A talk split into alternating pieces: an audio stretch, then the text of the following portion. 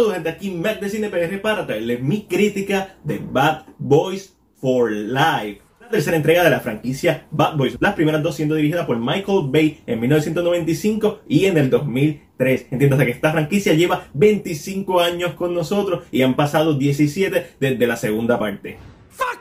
Y les voy a ser bien sincero, cuando vi el trailer de esta película no me interesó mucho, pensaba que era otro de estos cash grab que hacen con una IP que tienen, que le quieren sacar chavo una última vez, como en Dumb and Dumber 2 y en todos los Fistquare como Terminator y el hecho de que estrene en enero tampoco era algo positivo para mí. Así que mis expectativas eran bastante bajitas. La sorpresa es que al verla me encontré un filme que si bien está bien lejos de ser perfecto, es súper entretenido, en momentos hasta te ataca la nostalgia y es emocionante y sobre todo transmite que fue hecha con pasión y cariño para traernos la mejor entrega posible. Y eso se lo tengo que dar a Bad Boy for Life.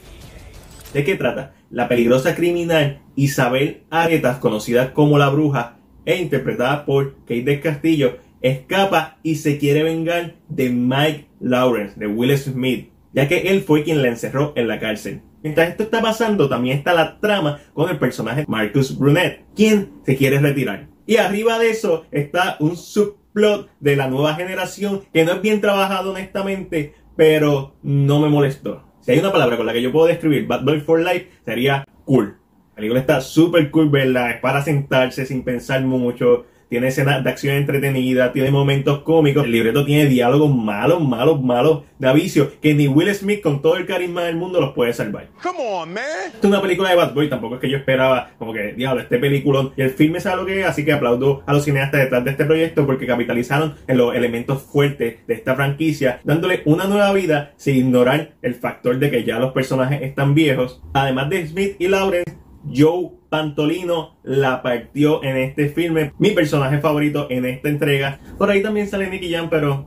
Ah, teniendo en cuenta que mis expectativas estaban súper bajas, que esta es una película que le hicieron 17 años después de la segunda parte, creo que este filme es uno perfecto para ver, es entretenido, es momentos emocionantes, pero sobre todo súper cool. Y eso es lo que yo espero de una película de enero. No que sea un Oscar contender, no que sea un peliculón, no que empuje la, los límites de la cinematografía y la acción. Así que entre lo bueno, lo malo y lo ok, yo le doy a Bad Boys for Life una B menos.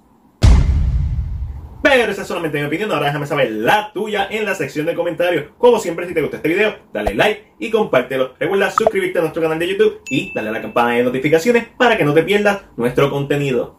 Este es muy Mike. Será. Hasta la próxima.